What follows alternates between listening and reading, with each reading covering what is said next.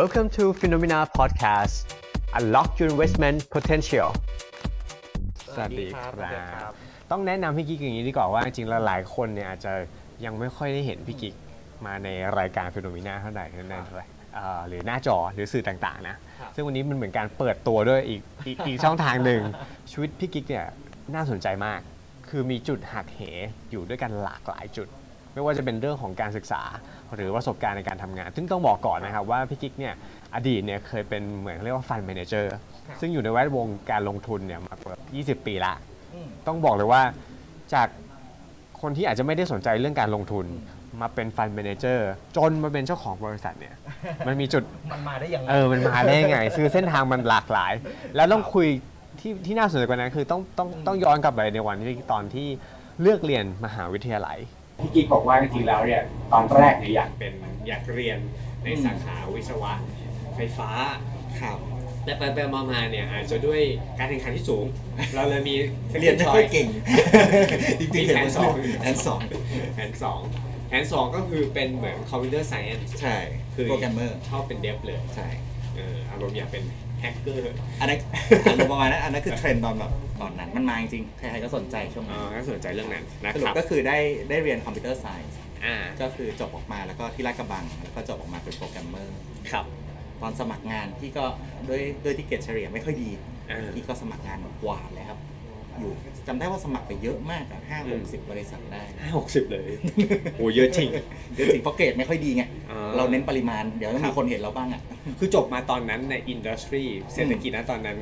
การหางานยากนะพี่ ไม่ยากนะ ผมยังไม่ได้ยาก อันนั้นคือหลังหลังคริสิสแล้วประมาณปี 2000 ต้นต้นๆตอนที่พี่จบ ม มันหลังคริสิสแล้วเพราะฉะนั้นเศรษฐกิจเริ่มกลับมาดี หลาย ๆ คนก็มีการพัฒนาระบบบริษัทต่างๆ เยอะมากขึ้น ครับคือตอนนั้นแต่ว่าเราก็คือหวานไว้ก่อนเพื่อความ หวังไว้ มั่ใจ ก่อนกลัวไม่ได้งาน อ่า พี่อะเป็นคนไม่ชอบเรียนแต่พี่เป็นคนชอบทำงาน อ๋อโอเค แล้วพอหวานเราแล้วเนี่ยความที่เราเป็นเดฟเนี่ย อือฮึ คือเราไปเขียนโค้ดหรือเขียนทำงานไอทีแล้วกันฟังไอทีเนี่ยมันก็คือทำสายไหนก็ได้จะเป็น FMCG ก็ได้จะเป็นมีเดีย อืม จะเป็น อืม อะไรก็แล้วแต่ทำไมถึงมาเลือกทำที่เป็นเดฟในบริษัทการเงิน จริง ๆ ต้องบอกเพชรว่าจริง ๆ พี่ไม่ได้เลือก ไม่ได้เลือก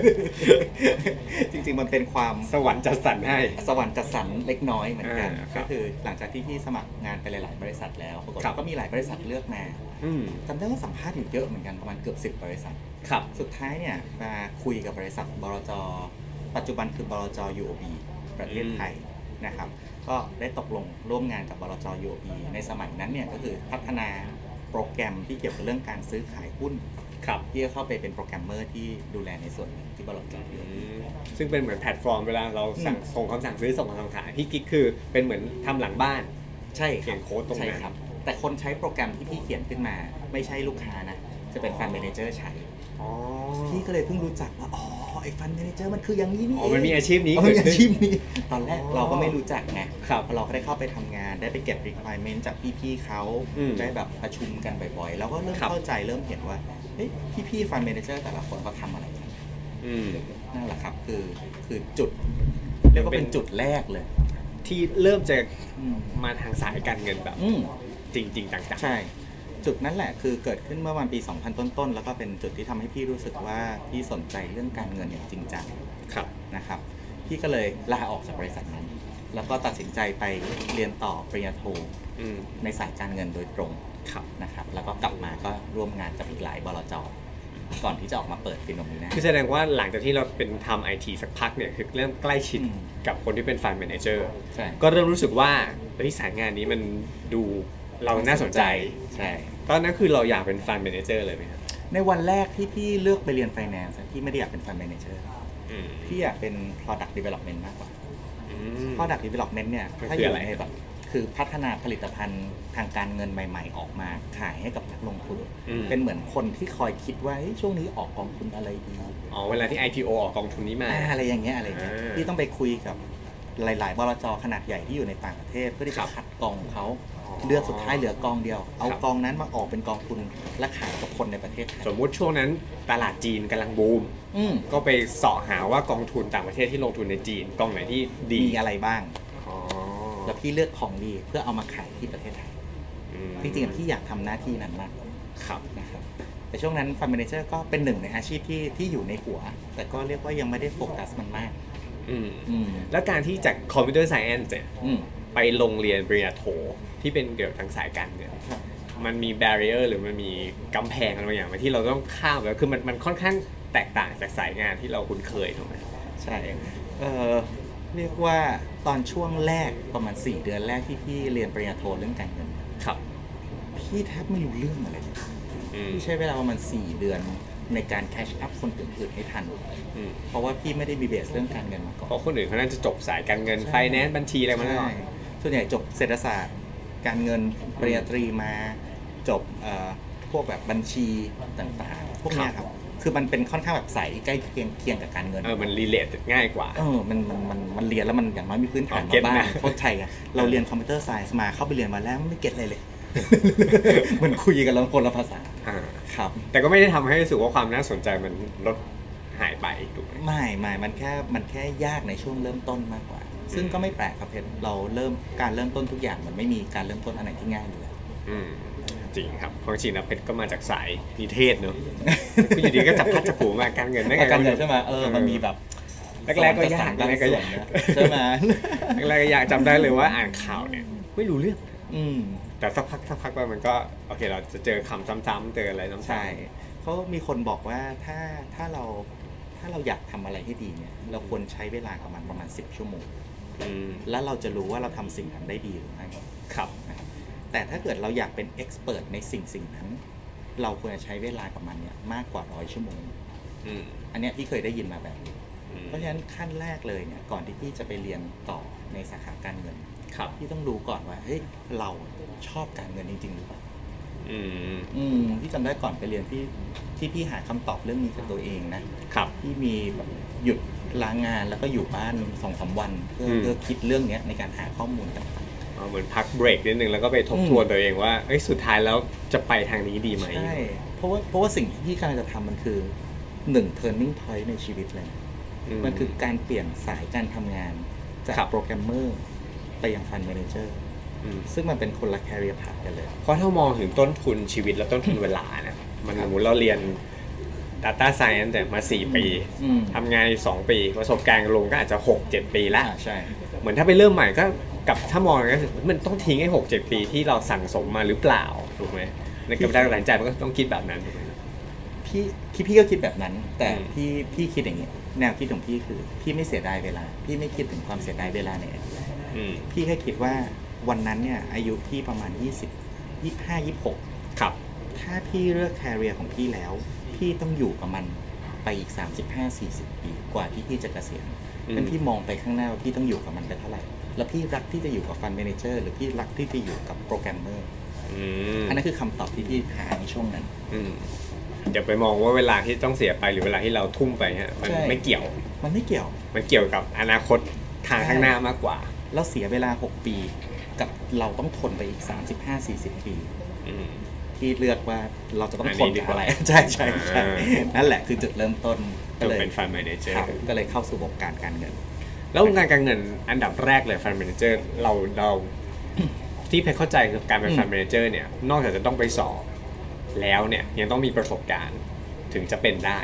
ครับ มันก็ต้องใช้เวลาสั่งสมบ่มเพาะมา อืม ระยะหนึ่งถูกไหมฮะ ใช่ครับใช่ครับ จริงๆ เรื่องนี้พี่บรรยายบ่อยมากเลยนะ เรื่องเส้นทางสู่ผู้จัดการกองทุน ครับ ก็จะมีน้องๆ หลาย ๆ คนเนี่ยที่เดินเข้ามาถามก็บอกพี่ครับ ผมอยากเป็นฟันเมนเจอร์จังเลย อืม ผมต้องทำอะไรบ้าง ครับ ทุกคนนะเพชรเชื่อไหมมุ่งไปถึงเรื่องการสอบอย่างเดียว อืม ว่าเราต้องมีไลเซนส์ให้ได้ เราต้องสอบ CFA ให้ได้ ครับ เราต้องสอบไลเซนส์ฟันให้ได้ อืม ซึ่งในโลกของความเป็นจริงอะไลเซนส์อะมันเป็นเหมือนใบปริญญาที่เราจบจากมหาลัยอะ อ่า ชีวิตหลังจากนั้นอะโอ้โหเข้มข้นแล้ว เป็นกุญแจที่เปิดเข้าไปบังสู่โลก อืม อีกอย่างหนึ่งเท่านั้น ใช่แต่ที่สำคัญคือฟันเดเจอร์เมืองไทยมีอยู่ประมาณ 500 คน ครับ นะครับ 500 คนเนี่ยต้องมีประสบการณ์ก่อนที่จะขึ้นทะเบียนประมาณสักสองปี อืม คือทางกรตก็ต้องมั่นใจว่าเฮ้ยยูเป็นคนที่มีประสบการณ์นะ ครั คุ บ ณจะดูแลเงินคนอื่นเป็นหมื่นหมื่นๆล้านเนี่ย อืม คุณต้องมีประสบการณ์เพียงพอในการดูแลเงินก้อนนั้น ครับ นั่นแน่ครับ เรื่องประสบการณ์เรื่องใบอนุญาตเนี่ยมันถึงเป็นข้อกำหนดที่ต่างกัน อืมเพราะฉะนั้นประสบการณ์ก็สำคัญไม่ไม่แพ้กัน สำคัญมาก อ่า ครับ งั้นเล่าเร็วๆ fast track อืม นิดนึง อืม พอ โอเค ทำจาก โอเค เป็นฟัน m ม n นเจอร์สักปั๊บหนึ่งแล้วเนี่ย อ่าฮะ อยู่ดี ทำไมทำไม ถึงมา ตัดสินใจมาตั้งบริษัทของตัวเอง งั้นพี่ขอย้อนนิดหนึ่งนะ อ่าอ่าได้ครับ ย้อนไปเรื่อง เรียกว่าเรื่องความฝันทางการเงินแล้วกัน อ่า นะบางคนเนี่ยหลาย ๆ คนที่เข้ามาวางแผนทางการเงินกับฟิโนมีนาเนี่ย ครับ ที่เห็นเวลาพี่ถามเขาว่าเฮ้ยคุณครับคุณมีความฝันทางการเงินอะไร อืม ส่วนใหญ่คนเนี่ยจะนึกถึงเงินที่เป็นหลักเยอะ จำนวนร้อยบ้างอ่ะสิบห้าสิบ ๆ ใช่ ผมอยากมีเงิน50 ล้านครับ ผมอยากมีเงินร้อยล้านครับ อืม เราจะได้ยินคำตอบแบบนี้เสมอเลย เป็นคำตอบมาตรฐาน เป็นคำตอบมาตรฐาน อ่า มันก็เป็นสูตรสำเร็จมาตรฐานในการลงทุนได้เหมือนกัน ครับ แต่ความฝันของพี่เนี่ยในเรื่องการเงินเนี่ยมันไม่มาตรฐาน อืม พี่มีความฝันทางการเงินอยู่สองเรื่อง ครับ เรื่องแรกเนี่ยพี่ฝันมากเพราะพี่อยากมีบริษัทของตัวเอง อืม ความฝันนั้นเนี่ยเกิดขึ้นเมื่อประมาณมปลาย อืม ซึ่งในวันนั้นนะเพชรพี่ไม่รู้แม้กระทั่งว่ามันจะคือบริษัทอะไร อืม แต่พี่อยากมีบริษัทของพี่ อันนี้คือความฝันที่ทางการเงินที่ชัดเจน ครับ และความฝันนั้นมันต้องใช้เงินในการทำทุน อืม คุณพ่อคุณแม่คุณแม่ที่เป็นแม่บ้าน คุณพ่อเป็นพนักงานร้านวิสาหกิจ อืม ก็ไม่ได้แบบมีมรดกมหาศาลมาให้พี่แบบ ขนาดจะเอาไป ลองได้ ลองตั้งบริษัทสิบล้านสรุปออกไป ใช่ ไม่ไม่ได้ขนาดนั้น มันไม่มีเพราะฉะนั้นพี่ต้องหาเอง อืม พอพี่หาเองปุ๊บนั่นแหละพี่ต้องหาเงินก้อนแรกเพื่อมาเปิดบริษัทให้ได้ซึ่งก็เป็นเงินที่มาเปิดบริษัทเป็นนมนาเนี่ย อืม อันนั้นคืออันแรกเนาะ ครับ ความฝันทางการเงินอันที่สองของพี่คือพี่อยากเลี้ยงดูครอบครัวได้อย่างดี อืม อืมไม่ให้เขามีปัญหาทางด้านการเงิน เรื่องต ค บ รับ ตีทะเลาะกันอันนั้นเกิดแน่นอนอยู่แล้วเราห้ามไม่ได้ คือความเห็นไม่ตรงกัน เออแต่แต่อย่าทะเลาะกันเรื่องเงิน เออ อันเนี้ยพี่ไม่ชอบ เพราะเพราะเพราะอะไรอยากรู้อินไซด์อยากรู้อินไซ โอ้ย ด์ มันเคยจบไหมครับเพชร เรื่องการเงินทะเลาะกันเรื่องเงินเนี่ย อืม มันไม่เคยจบเลย อืมอื อื ม ม ไม่ว่าจะคำว่าเงินนี่คือไม่ว่าจะเงินมากเงินน้อยถูกไหม ใช่ บางคนทะเลาะกันด้วยเงินหนึ่งหมื่นสองหมื่นบาท บางคนทะเลาะกันด้วยเงินยี่สิบสามสิบล้านบาทสุดท้ายเรื่องเงินเนี่ยทำให้เกิดปัญหากันเยอะมาก อืม ที่อยาก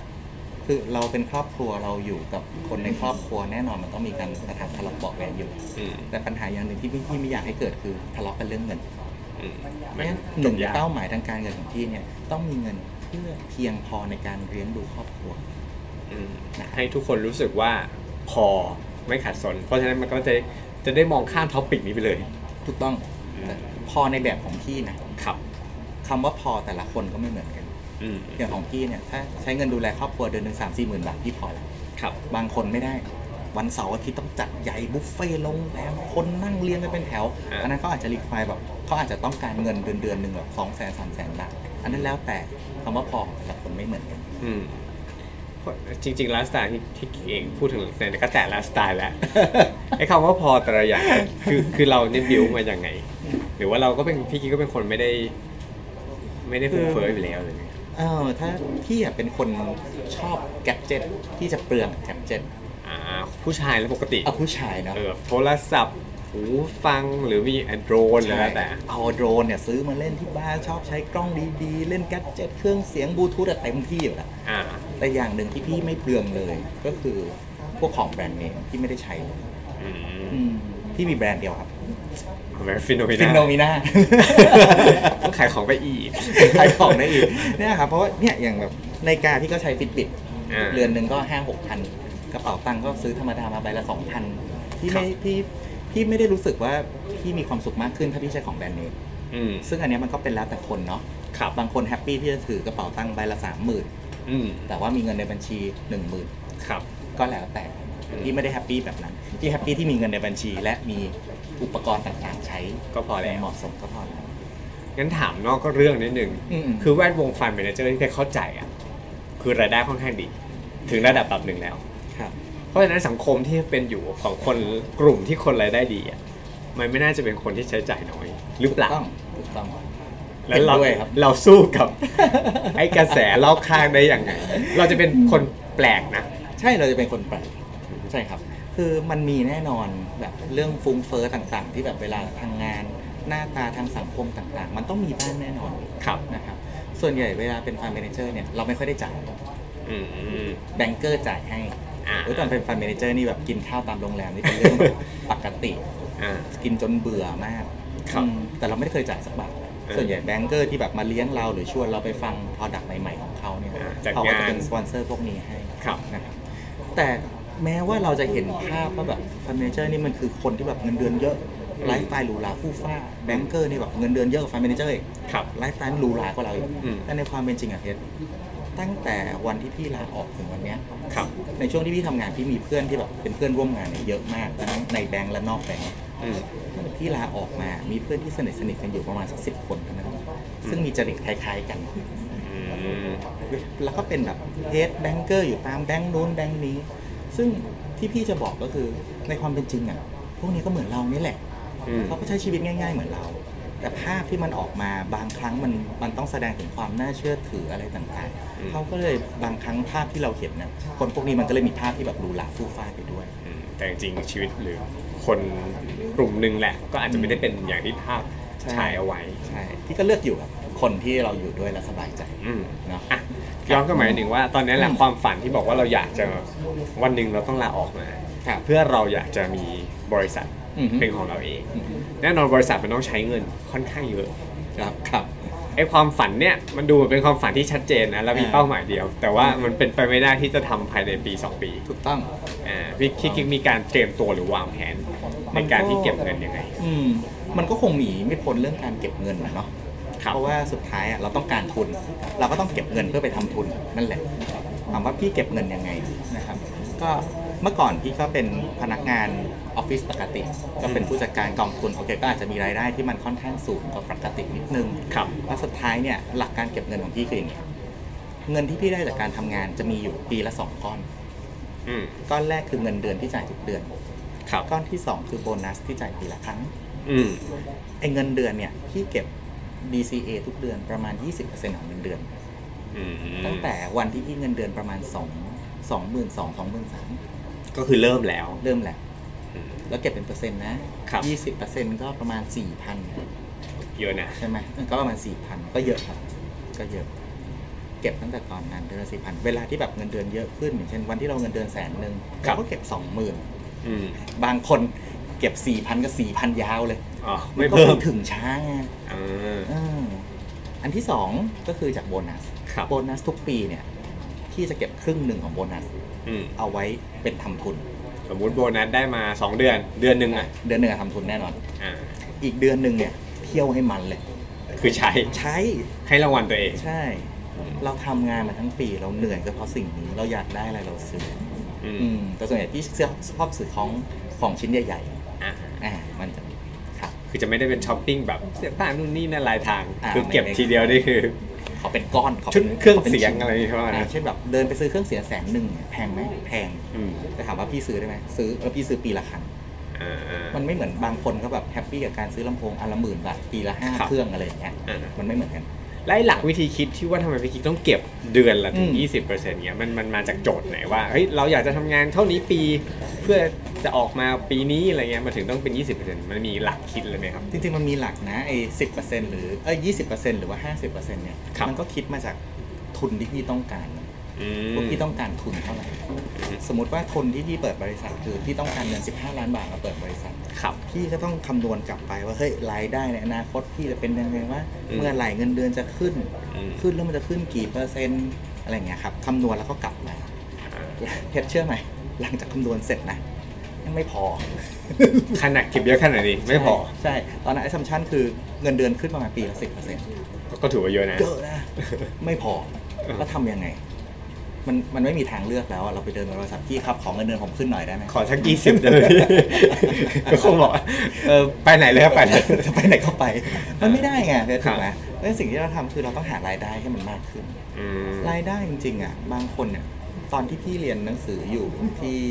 เอ่อปริญญาโทอะ ค ต รับ อนนั้นพี่อยู่ต่างประเทศ อืม พี่ไปเรียน 2 ปี เชื่อไหมพี่ไม่กลับบ้านเลย เพราะว่าน้องเสียค่าตั๋วใช่ไหม ใช่ กลับ หนึ่งต้องเสียค่าตั๋ว ครับ สองพี่ต้องการเก็บเงิน อืม เงินที่ใช้จ่ายในการเรียนปริญญาโททั้งหมด คุณพ่อคุณแม่ออกให้แค่ค่าเทอม อืม ค่ากินอยู่ค่าทุกอย่างที่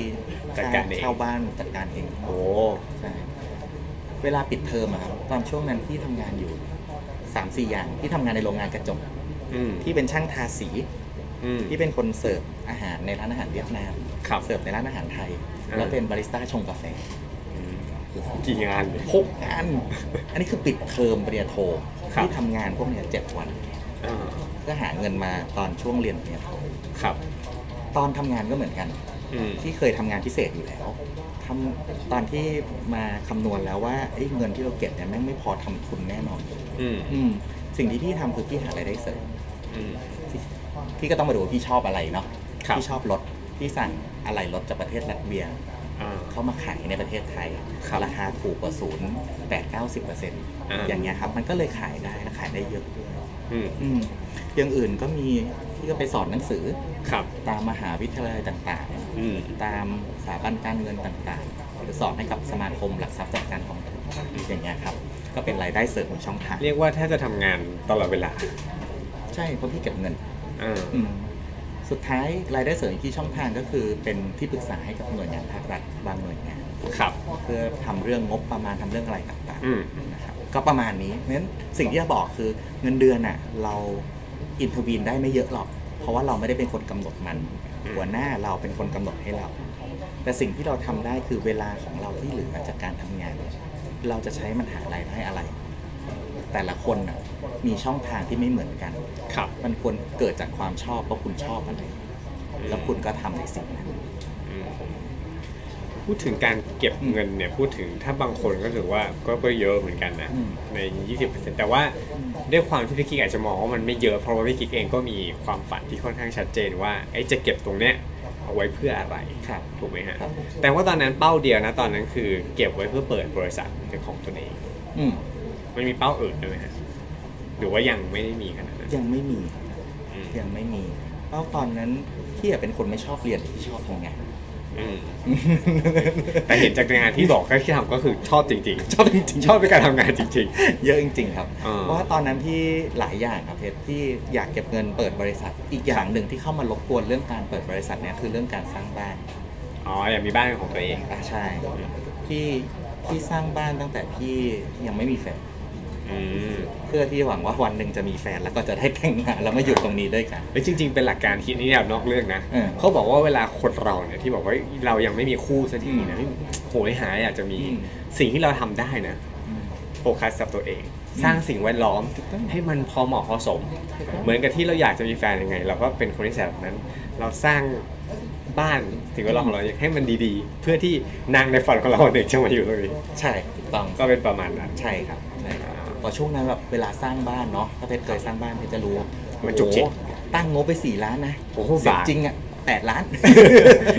บาท ทุกทีทุกหลังเป็นอย่างนี้ อ่าน นะครับมันก็เลยแบบใช้เงินเยอะตอนนั้นพี่ก็ปั่นเงินเยอะเหมือนกัน ครับ มีงานอะไรพิเศษมาทั้งหมด อืมเพราะว่าด้วยด้วยทุกอยากจะมีบ้านในฝัน ใช่เพราะมันมีเรื่องบ้านเข้ามาแทรกแซงเรื่องบริษัทด้วยไง อ่า แล้วแบบเฮ้ยเราเก็บเงินเพื่อสร้างบ้านด้วยนะที่บริษัทด้วย ครับ มันช่วงนั้นก็จะเกิดสอง financial objective ละมันก็ อืม จะแบบจะใช้เงินเยอะขึ้น อืม อืม แต่มันก็เป็นของชิ้นใหญ่จริงๆนะที่มันก็อยู่กับเราก็คุ้มอ่ะ ใช่ครับพี่ค่อนข้างลงทุนกับบ้านและของในบ้าน อืม พี่คิดว่าเราอยู่กับมันตลอด ครับ ไลฟ์สไตล์พี่แบบตอนเย็นอย่างเงี้ยเวลาเราเลิกงาน อืม น้องๆหลาย ๆ คนก็แบบไปสังสรรค์กินข้าวกับเพื่อน ครับ ร้อยละ 90 ของพี่เนี่ย ก็คือกลับบ้าน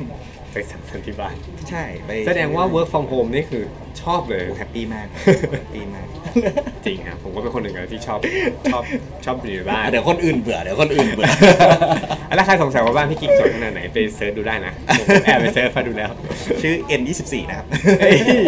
เฮ้ยสวยจริงสวยจริงอันนี้ต้องบอกนะครับอ่ะ ครับ กลับมาที่ในเรื่องของการเก็บเงิน อืม มันใช้ระยะเวลานานเท่าไหร่ครับในการพี่กิ๊กสามารถมีเงินถึงในการที่ออกมาตั้งบริษัทได้ มันไม่มีวันพอเลย ไม่พอ ไม่มีวันพอ อืม วันที่แบบพี่ออกมาตั้งบริษัทเนี่ย พี่ยอมรับนะว่าเงินที่พี่เอามาตั้งเนี่ยมันก็ยังไม่เงินที่พี่เก็บมา มันก็ยังไม่พอ ไม่ได้พร้อมขนาดร้อยเปอร์เซ็นต์ ใช่ใช่ แต่ว่ามันพร้อมประมาณ 85-90% ก็ลุยได้อะ ก็ลุยได้แล้ว อืม ที่เหลือเนี่ยที่พี่ขาดคือเงินสำรอง เงินในการเปิดอะเพียงพอ แต่การจะรันบริษัทหนึ่งบริษัท มันใช้เดือนเดือนหนึ่งมันใช้เงินเป็นล้านล้านๆใน มั กาน ร มี รัน เงิน บริ วิ่ง ษัท เข้าวิ่งออก ใช่ ตรงนั้นเองไม่พอที่พี่ทำก็คือไปขอคุณพ่อคุณแม่ อืม ขอเงินหมุนของเงินหมุน อ๋อ แล้วก็สองปีหลังจากนั้นพี่ก็คืนเงินทั้งหมดให้กับคุณพ่อคุณแม่ทั้งหมด ครับจากที่บอกมาเปิดบริษัทพี่กิ๊กเปิดมากี่อันกี่บริษัท โอ้ยเยอะครับ คือความฝันอยากเปิดบริษัทตอนแรกผมนึกว่ามีบริษัทเดียว แต่จริงไม่ใช่เหรอ แต่จริงๆฝันแรกก็บริษัทเดียวนะ อ๋อ ไปไปๆมาๆมันงอกนะครับไปงอกเพราะพาร์ทเนอร์พี่นะครับพี่เจษพี่แบงค์ อ๋อ เลย มาเรื่อย เวลาเรามีหลายคนไงไอเดียมันก็จะ อ๋อไอเดี เย ยมัน อะใช่ ๆพุ่ง ใช่ แล้วมีคนช่วยคิดและช่วยเกลาใน business model ช่วยเกลาช่วยคอนเฟิร์มในไอเดียว่ามันถูกไม่ถูก อืม ควรไม่ควรเป็นสิ่งที่ดีมาก ครับ มันเป็นส่วนหนึ่งที่มันทำให้ทุกอย่างมันรันมันได้จนทุกวันนี้ แต่หลักๆเนี่ยแหละก็คือบรนอฟิโนมิน่า ใช่ ที่อยู่จนถึงทุกวันนี้ ใช่ แล้วกำลังพัฒนาต่อไปให้ดียิ่งขึ้น ใช่ครับ อ่า ใช่ ครับ ต้องบอกนะครับว่าวิชั่นตอนนั้นปั้นมาต้องการนักจากวันแรกจนถึงวันนี้เป็นยังไงครับพอพอใจกับมันไหม จริง ๆ ถ้าเป็นเรื่องฟินโนมิน่าเนาะ ครับ ประมาณพี่อะออกจาก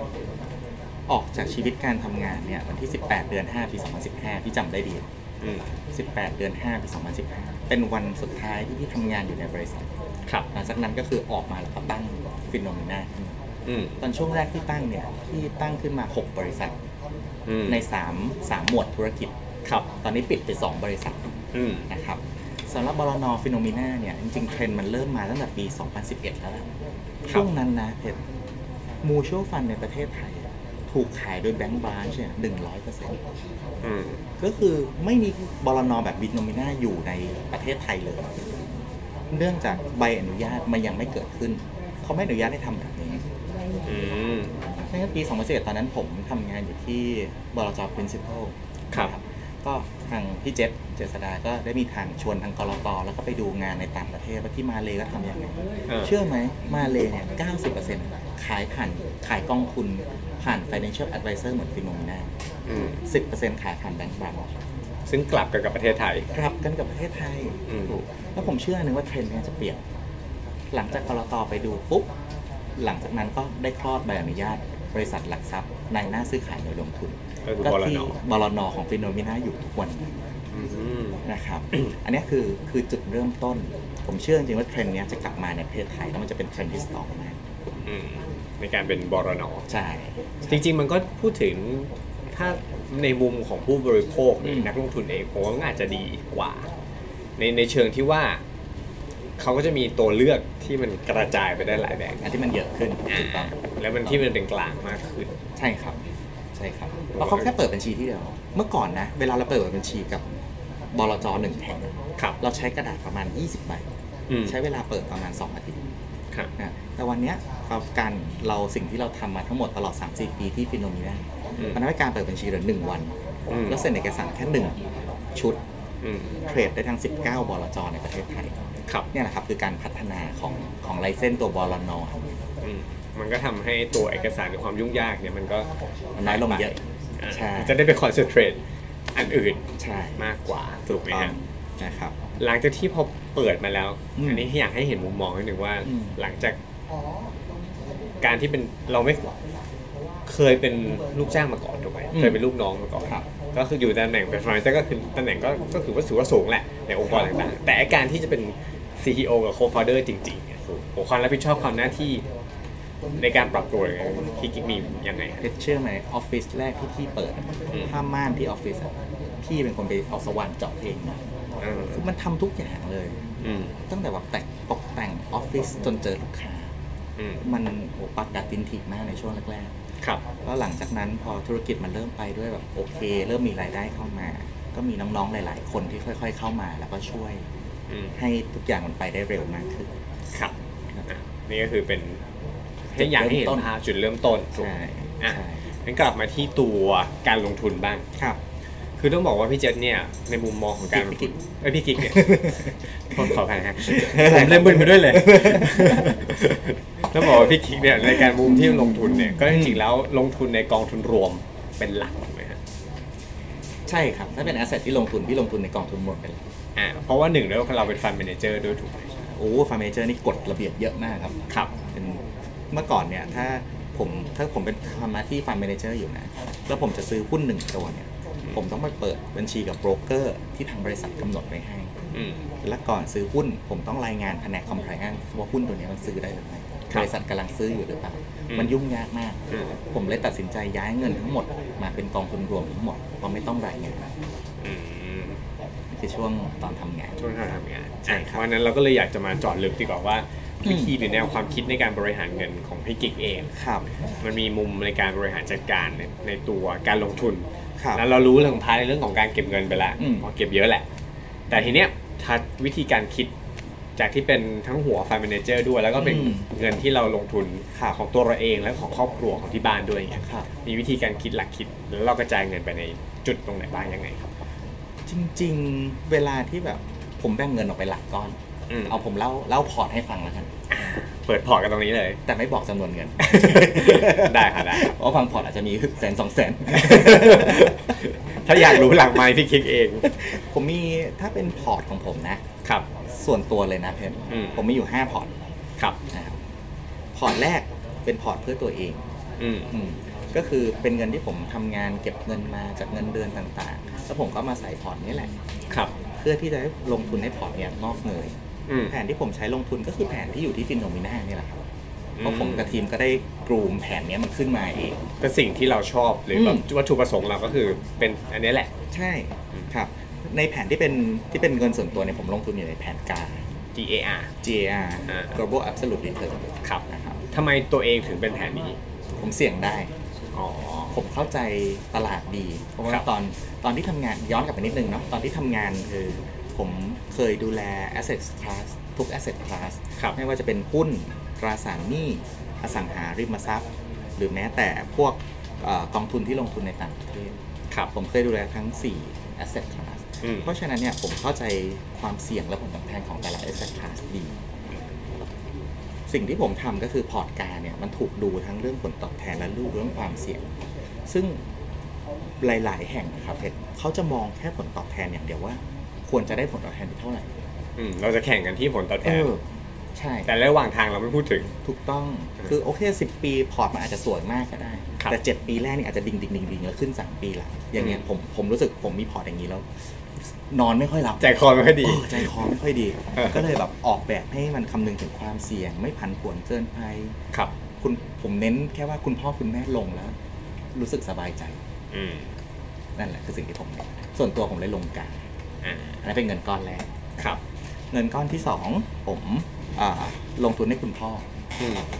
คุณพ่อเนี่ยมีคุณพ่อเล่นหุ้น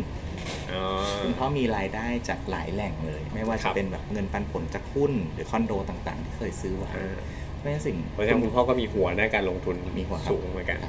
เจ๊งมาหลายรอบแล้ว อันนี้เผาพอร์ตคุณพ่อเลย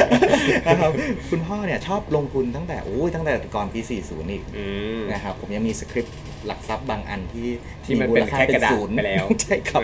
เก็บใส่กรอบอยู่ที่บ้านนี่คือตั้งแต่สมัยคุณพ่อ อ่า นะครับเอ่อคุณพ่อเนี่ยเขามีรายได้อื่นๆเข้ามา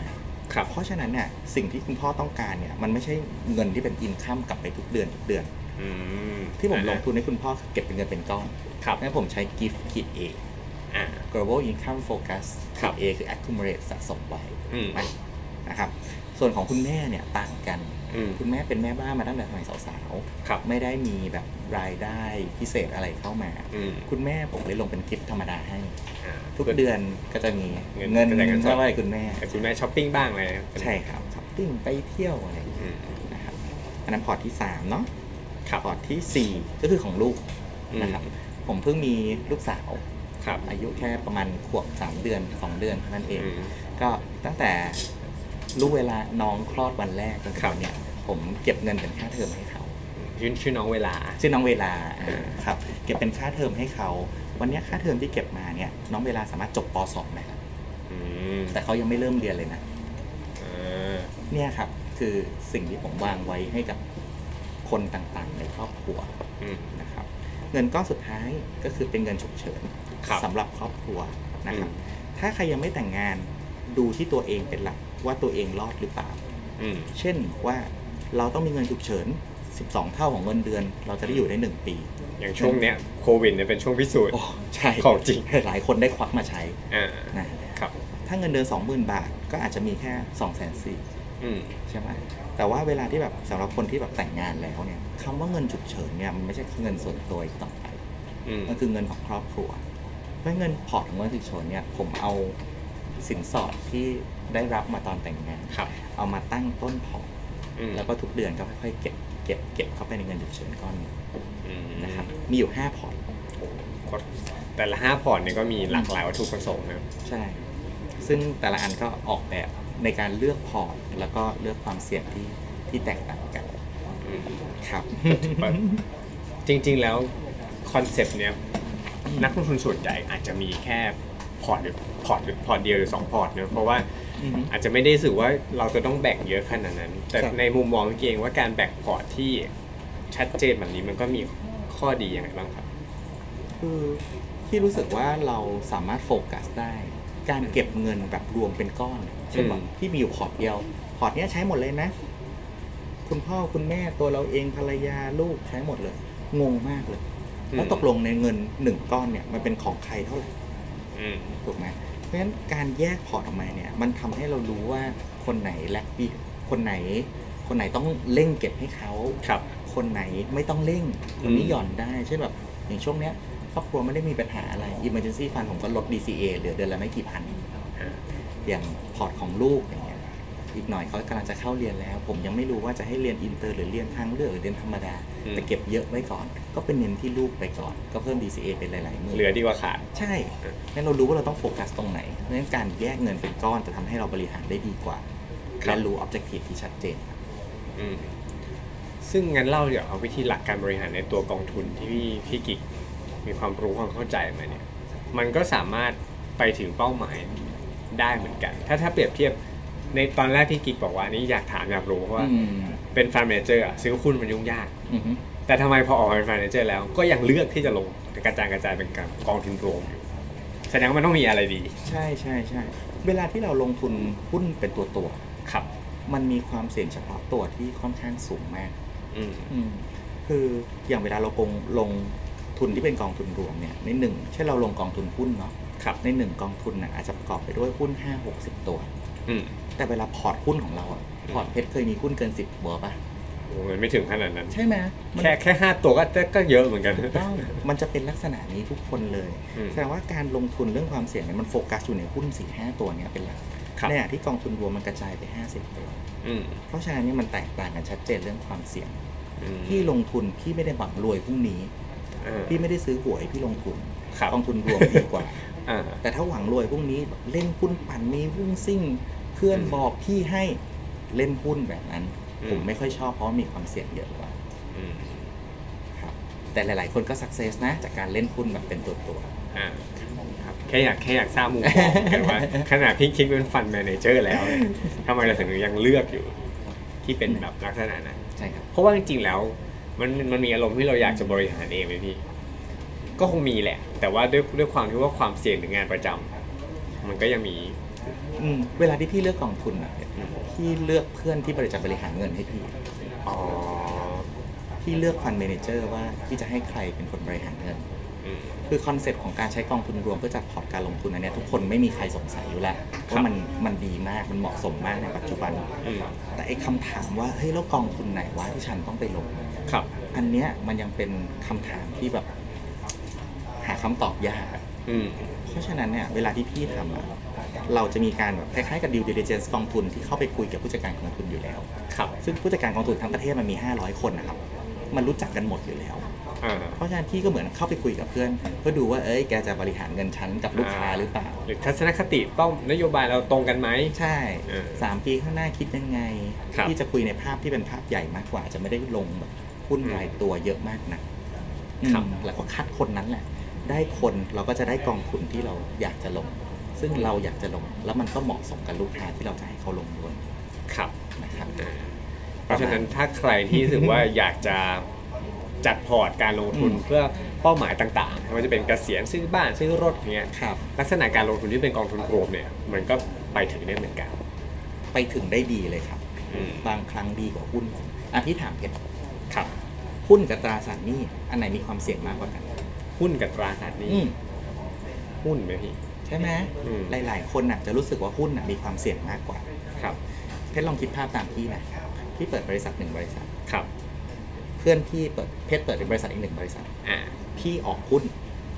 คุณกู้ ไม่ออกหุ้น อ๋อ หุ้นให้คนมาซื้อหุ้นเหมือนแบบ อ๋อ เหมือนปตทอย่างเงี้ย ขายแชร์ ที่ก็ลิสต์แต่ขายขายความเป็นเจ้าของ ครับ ขายหุ้นบริษัทเพชรแทนที่จะเป็นหุ้นบริษัทเพชรออกเป็นหนี้แทนาออกตราสารหนี้ขึ้นมาให้คนซื้อแล้วระดมเงินเข้ามาที่บริษัท อ่า ถ้าพี่เจ๊งอย่างน้อยอ่ะมันยังเหลือแอสเซทให้ผู้ถือหุ้นอะเคลมได้ อืม ราคาหุ้น 10 บาท ในวันที่เจ๊งมันอาจจะเหลือ 3 บาท ครับ มันคือการขาดทุน70%แต่มันยังมีของให้เหลืออยู่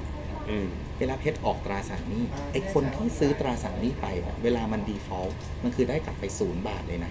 อืม มันคือเจ๊งหนึ่งร้อยเปอร์เซ็นต์ของแอสเซท อืม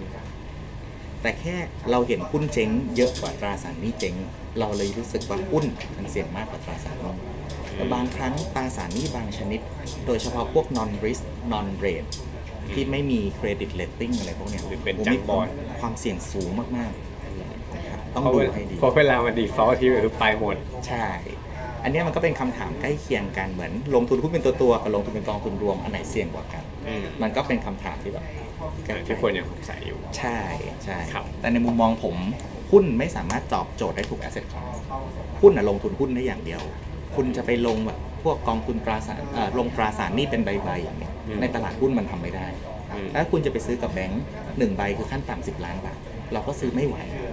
มันก็ไม่ได้มีการกระจายความเสี่ยงในการลงทุน เพราะฉะนั้นคนที่ไม่ได้มีเงินแบบเป็นหลักร้อยล้านขึ้นไป ลงทุนในกองทุนรวมเหมาะสมกว่า อืมแล้วก็เป็นเครื่องยืนยันมาแล้วพี่เองก็บิวพลอด เองผมว่าอยู่ในกองทุนรวม อยู่ในกองทุนรวมแล้วเหมื อนกันก็ถือว่าทำได้เหมือนกันประสบความสำเร็จเหมือนกันนะครับ แล้วถ้าใครสนใจให้ทำเป็นโนมิน่าดูแลก็ทำได้เหมือนกันนะฮะ ครับ ก็ไม่ว่าจะเป็นเงินการบริหารเงินให้ตัวผมเอง หรือการ ครับ บริหารเงินให้ลูกค้าก็อยู่ที่ฟิโนมีนาหมด เงินทั้งหมดของผมก็อยู่ที่ฟิโนมีนา ครับก็แน่นอนว่าต้องดูแลสุดชีวิตอยู่แล้วนะครับ แน่นอนครับ มาดูคำถามจากทางบ้านมาง ดีกว่า ครับ เผื่อใครมีสงสัยมีมีคนแซวว่าพี่กิ๊กทำไมดูเรียบร้อยจั ง อ๋อเหรอ ต้องเป็นเพื่อนพี่กิ๊กแน่เลยครับ แสดงว่าต้องรู้จักผมไม่น่าเรียบร้อยใช่ไหม ครับ อ่าอันนี้คือเขาคำถามก็มีเงินก้อนเนี่ยแปดล้านเขาบอกว่าอายุสิบแปดเหมือนกัน เหมือนตอนที่พี่กิ๊กตอนมี อืม ความฝันตอนนั้น โอ้ย เขาก็บอกว่าอยากลงทุนในหุ้น อืม จะลงทั้งก้อนหรือว่าลงทุนในกองทุนรวมที่มีการจัด asset allocation และทยอยลงทุน โอเค อายุ 18 มีเงิน 8 ล้าน ครับ โอเค ผมไม่ฝืนนะครับ ถ้าอยากลงทุนในหุ้นผมไม่ฝืน อืม คืออย่างที่ผมเล่าอ่ะ มันต้องหาจริตที่เหมาะกับตัวเอง อืม ที่เจอว่ามันคืออะไร เพราะฉะนั้นผมไม่ฝืนว่าถ้าคุณจะแบบจะเอาเงินไปลงทุนในหุ้นผมไม่ได้ว่าอะไร แต่ว่าคุณควรค่อยๆลอง อืม เงิน 8 ล้านเนี่ย ผมอยากให้ไปลองในหุ้นแค่สักประมาณ10%ก่อน อืม ก็อาจจะเอาเงินสัก8 0 0 0 0นไปเปิดพอร์ตหุ้นแล้วลองเทรดดูว่าตัวเองอะทำได้ดีหรือเปล่า อืม ถ้าคุณทำได้ดีนะ คุณเอาเงินส่วนอื่น แล้วก็ไปบริหารเองด้วย ครับ วันแรกที่แบ่งพอร์ตนะครับ เงิน 10%ไปที่หุ้นเพื่อลอง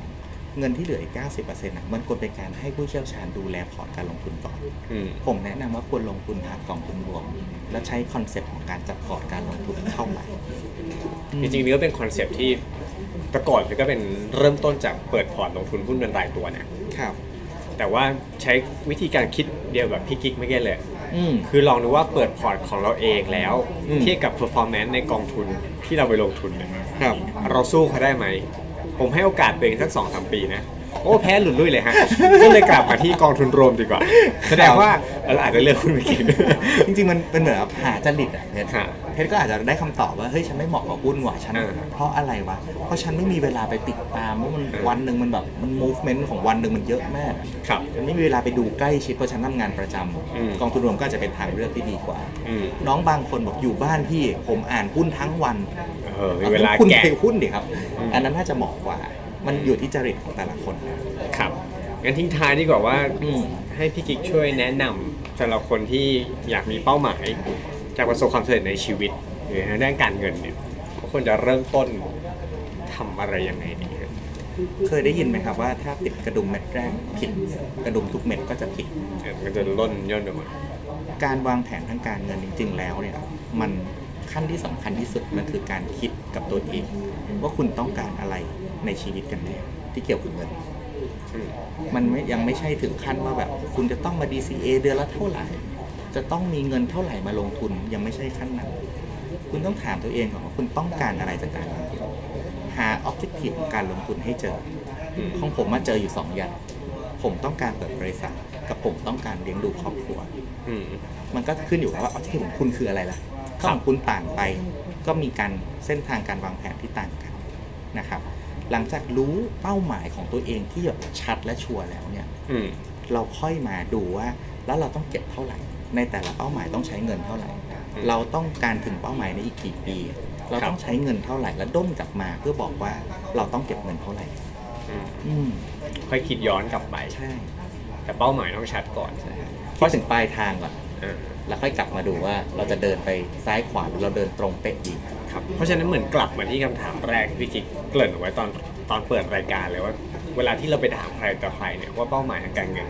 คืออะไรเท่าไหร่เนี่ยคำตอบมันจะไม่ได้มีแต่เลขสูตรสำเร็จแหละสิบล้านห้าสิบล้านร้อยล้าน ครับ มันจะไม่ใช่แบบนั้นเพราะเราตั้งใจที่คิดแล้วก็ตกผลึกกับตัวเองจริง ๆ ว่า ใช่ จริงๆเราชีวิตเราต้องการอะไร ครับ และหลังจากนั้นล่ะมันจะตีโจทย์สมการออกมาเป็นตัวเลขซัมติง ถูกต้องถูกต้อง ผมเล่าเป้าหมายแปลกๆให้เพชรฟังกันอัน ได้ นี้เอามาเอามาแชร์เนาะ ครับ ผมเคยรู้จักน้องคนหนึ่ง อืม วันนั้นเนี่ยเขาอายุประมาณ 24 25นะครับเป้าหมายทางการเงินของเขาคือเขาอยากมีเงิน 5 50ล้านบาท ในวันที่เขาอายุ 45 ปี อืม ผมถามว่าเฮ้ยจะไปทำอะไร 50ล้านบาทหนูอยากไปอยู่ต่างประเทศ อืม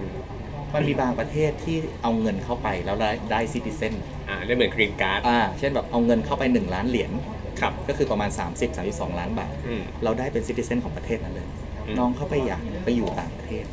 อืม แล้วตอนเขาไปเรียนแล้วเขารู้สึกว่าเฮ้ยฉันอยากอ ชอบ ยู่ประ แบบ เท นี้ ศนี้มาก อ่ะ อยากแบบบินไปบินมาไทยบ้างประเทศนี้บ้างอะไรอย่างเงี้ย ครับ เป้าหมายเขาทางการเงินก็ออกมาเลยบอกออกมา 50 ล้านบาท อืม 30 ล้านเป็นค่าค่า เข้าประเทศ ค่าสัญชาติ ใช่ที่เหลือเป็นค่าซื้อบ้านกับเลี้ยงอยู่กับดูแลตัวเองในปีแรก ครับ อันเนี้ยคือเป้าหมายทางการเงินของน้องเขา อืม เห็นไหมครับมันมันไม่ได้แบบออกมาว่าฉันจะต้องมีเงินล้านจะต้องมีเงิน 50 ล้านมันไม่ได้ออกมาเป็นแบบนั้น อืม แต่มันออกไปเป็นภาพว่าอีก 20 ปีข้างหน้าคุณอยู่ตรงไหน คุณทำอะไรอยู่นั่นแหละคือสิ่งที่สำคัญที่สุด งั้นถามต่อ จริง ๆ แล้วทุกคนเนี่ยนักจะส่วนใหญ่ที่เราเจอเนี่ย ทุกคนมักจะมีเป้าหมายอันหนึ่งที่ทุกคนต้องมีแล้วกัน อืม คือเป้าหมายในการเกษียณ อือฮึ พี่กิ๊กนึงมองกับตัวเป้าหมายเกษียณนี้ยังไงโดยส่วนตัว ถ้าส่วนตัวพี่ตั้งไว้ที่ อืม ไม่ใช่อายุ40ถูกไหม อายุ40 อายุสี่สิบ 40ใช่ จริงเหรอฮะอ๋อ คำนิยามของคำว่าเกษียณของพี่เนี่ยไม่ได้แปลว่าเลิกทำงาน อืม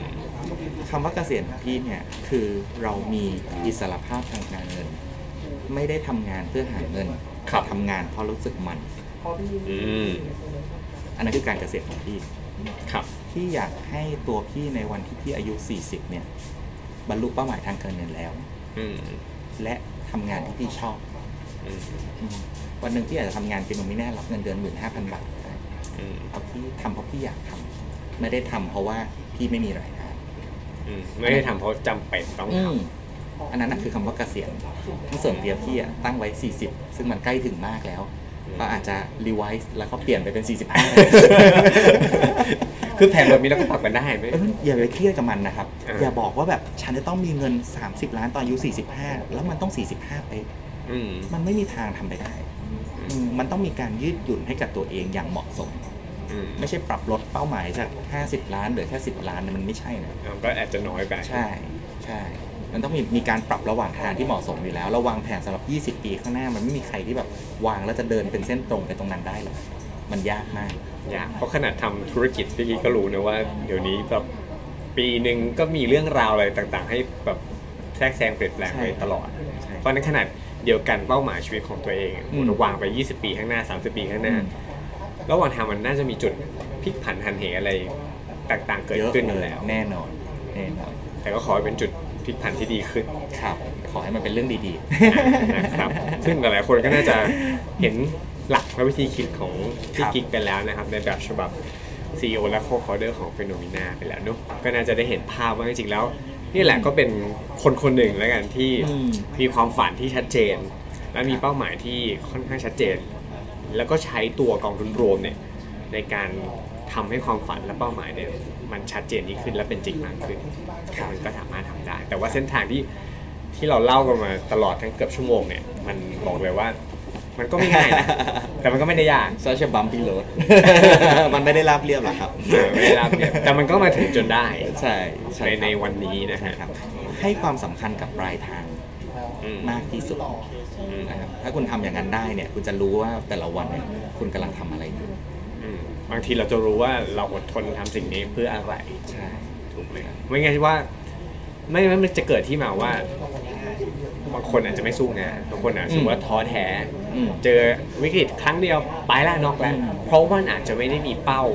รือจิตที่ยึดเอาไว้อยู่ว่าไอ้จะทำทุกวันเนี้ยสู้ไหมเนี่ยสู้เพื่อใครเพื่ออะไร ใช่ มันเลยแบบตายดีกว่าตายดีกว่าไม่ ถูก เอา ต้อง แล้ว ถูกต้องอันนั้นเป็นปัญหาของคนส่วนใหญ่เลยนะ อืม อืมเพราะว่าแบบพอพอมันมีอุปสรรคระหว่างทางอะ ครับ แน่นอนความท้อแท้มันเกิด ม ผมก็ท้อแท้ คิดเหรอว่าแบบโอ้โหมันจะราบเรียบมาตลอดแบบจนถึง อืม วันนี้มันไม่ใช่อะ อืม ระหว่างทางมันก็ท้อแท้แต่ว่ามันก็ต้องมีวิธีที่จะแบบเยียวยารักษาตัวเอง มีวิธีในการปรับ strategy ต่างๆ เพื่อให้ถึงเป้าหมายได้ ครับ บอกว่าเราไม่ได้เดินเป็นเส้นตรงแต่เราเดินเลี้ยวไปเลี้ยวมาระหว่างทางอยู่แล้วกว่าจะถึงเป้าหมาย ครับอ่าทิ้งท้ายไว้นิดนึงนะครับ ถ้าใครฟังอยู่แล้วก็ถือว่าฟิโนเมนาถือเป็นหนึ่งในตัวเลือกของทุกท่านแล้วกันเนะก็เรามี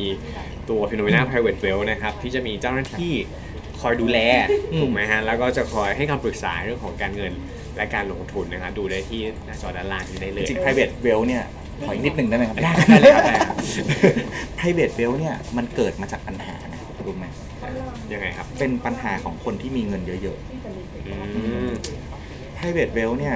ตั้ง เป็นปัญหาที่ดี ใช่ปัญหาของคนมีเงินเยอะ เออ เออคือเขามีเงิน ถามว่าทำไมเขามีเงินเขา ครับ ทำงาน อืม เขาทำงานเขาทำธุรกิจเขาถึงมีเงิน อืม แต่ว่าเขาเน้นกับการทำงานและธุรกิจของเขาอะเขาโฟกัสกับมันมาตลอดทั้งชีวิต ครับ หน้าที่ของเขาคือหาเงิน แต่หน้าที่ของเขาไม่ใช่การบริหารเงิน เพราะเขาบริหารเงินไม่เป็น อืมหรืออาจจะไม่ได้ดีเท่าธุรกิจที่เราทำอยู่ ถูกต้อง เพราะฉะนั้นเขาเก่งในการหาเงินแต่บริหารเงินอ่ะเขาไม่ได้เก่งนะ อื คือ ม มันน่าคือตัวช่วยบริการ private wealth คือตัวช่วยในการบริหารเงินส่วนบุคคลกล้องเนี้ยแหละครับให้มันงอกเงิน คนที่ทำงานเยอะๆ มีรายได้เยอะๆ สิ่งที่ตามมาคือมีเวลาน้อย อ่า private wealth อ่ะจะเป็นเหมือนบริการที่แบบโทรจิกคุณ นะครับ ถ้าคุณไม่ปรับพอร์ตนะ ทางที่ปรึกษาการลงทุนเราก็จะโทรไปหาคุณอย่างสม่ำเสมอ เหมือนอารมณ์แบบ PT นะ personal training ใช่ใช่ๆมันคือ วิ่งยังเข้า มามามายิ้มด้ว เรี ย ยก PA แล้วกัน อ๋อ PA โอเค ทางด้านการเงิน personal อ่า assistant ทางด้านการเงินมัน อ่า นะครับทีเงี้ยเขาก็จะแบบโทรไปจิกคุณนะเพื่อให้มั่นใจว่าคุณน่ะได้รับข้อมูลการลงทุนแล้วนะ ครับ แล้วคุณได้อ่านมันแล้วนะ อืม แต่ถ้าเกิดคุณเลือกที่จะอ่านแล้ว ไม่ได้เชื่อผมไม่ได้ลงทุนตามไม่เป็นไร อ่า แต่ผมอะอยากให้มั่นใจว่าเออคุณทราบข่าว ทราบบทความทราบการวิเคราะห์ที่ผมออกแล้วนะ แต่คุณตัดสินใจไม่ลงทุนอย่างเงี้ยโอเคนะครับ private wealth จะเป็นคนเหมือนกับแบบคอยช่วยติดตามว่าเออเงินพี่นะ หนูอะช่วยได้แค่ดูแลแต่พี่ อืม ต้องเป็นคนตัดสินใจ private wealth เนี่ยจะเป็นคนนั้น PA ของ การเงิน ของการเงิน อืม personal assistant ครับก็เป็นอีกหนึ่งบริการจากทางฟิโนเมนาเนอะที่ ค เป็ รั น บ เหมือนให้คำปรึกษาแบบส่วนตัวส่วนตัว ใช่ อ่ามาดูแลเป็นแบบ customize พอร์ตให้ ครับ เพราะพอร์ต เป็น แต่ละ one on คน เป้าหมายแต่ละคนไม่เหมือนกัน ครับ เพราะฉะนั้นเราก็จะมาคอยดูแล้วก็ศึกษาแล้วก็ปรับให้คำแนะนำระหว่างทางไปด้วยกัน ครับ ครับครับก็เป็นหนึ่งบริการก็ฝากด้วยนะฮะจากทางฟิโนมิน่านั่นเองนะครับ ถ้าสนใจก็ดูรายละเอียดได้ทางด้านล่างนี้ได้เลยนะครับ ซึ่งวันนี้น่าจะเป็นทั้งหมดในการไลฟ์ Expert Duty Special ของเรา ได้เลยครับ นะครับ วันนี้ขอบคุณทางพี่กิ๊กมากๆนะครับ เราได้ความรู้เป็นแบบเต็มๆนะ ครับ และถ้าใครถ้ามีโอกาสนะ ถ้าเราหายโควิดกันดีแล้วเนี่ย แน่นอนว่าในบางครั้งเนี่ยพี่กิ๊กก็มีอบรมสัมมนาด้วย อ่า อ่า ยินดีครับ เดี๋ยวใครมีโอกาสนะครับก็เดี๋ยวจะได้มาฟังพี่กิ๊กแบบเล่ามุมมองเรื่องของการลงทุนแบบเน้นๆกันอีกทีในโอกาสข้างหน้านะครับ ผมสำหรับวันนี้ขอบคุณพี่ก่อนเลยละกันนะครับผม ได้ ขอบ ค ณ รั มา บ กครับ ขอบคุณนะครับ ครับแล้ววันนี้รายการเราลาก่อนครับ สวัสดีครับ